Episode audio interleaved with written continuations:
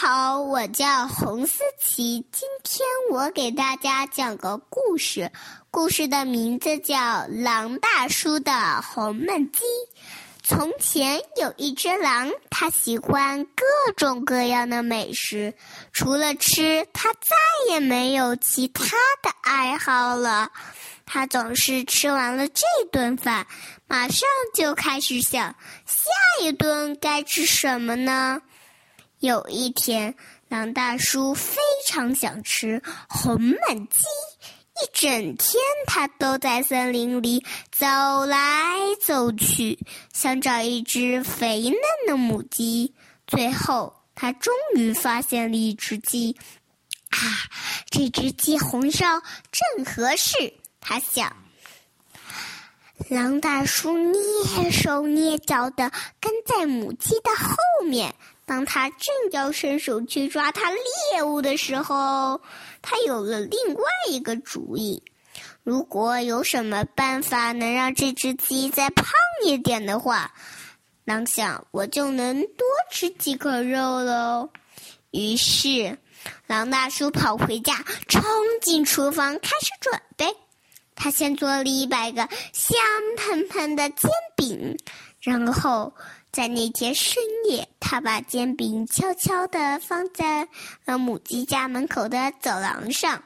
快吃吧，快吃吧，我可爱的母鸡，长得肥肥又胖胖，让我痛痛快快的吃一场。他小声念叨着。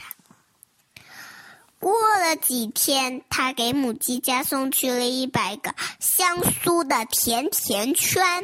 快吃吧，快吃吧，我可爱的母鸡，长得肥肥又胖胖，让我痛痛快快的吃一场。他小声念叨着。又过了几天，他给母鸡家送去了一个一百磅重的香甜的大蛋糕。快吃吧，快吃吧，我可爱的母鸡，长得肥肥又胖胖，让我痛痛快快的吃一场。他小声念叨着。终于万事俱备，那正是狼大叔一直期待的一个夜晚。他把一个大号焖锅取出来，装满水，架在火上，然后就兴高采烈的出发了。那只鸡现在一定胖得像个气球了。狼想让我先看看。就在他要往母鸡家偷看的时候，门突然打开了，母鸡尖声叫了起来：“哎呀，原来是您呀，亲爱的狼大叔！孩子们，孩子们，快来看呐！”煎饼、甜甜圈，还有那个香甜的大蛋糕，不是圣诞老公公送来的，那些都是狼大叔送给我们的礼物。鸡宝宝们全都跳到了狼的身上，总共亲了他一百下。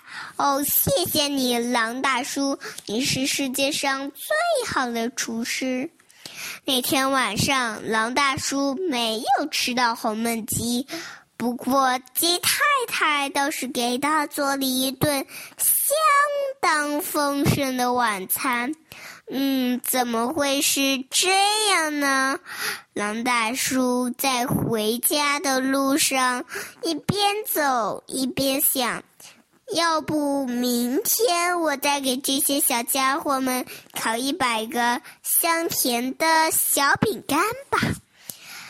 好了，接下来我再给大家读一首古诗：小儿垂钓，唐·胡令能。蓬头稚子学垂纶。侧坐莓苔草映身，路人借问遥招手，怕得鱼惊不应人。晚安。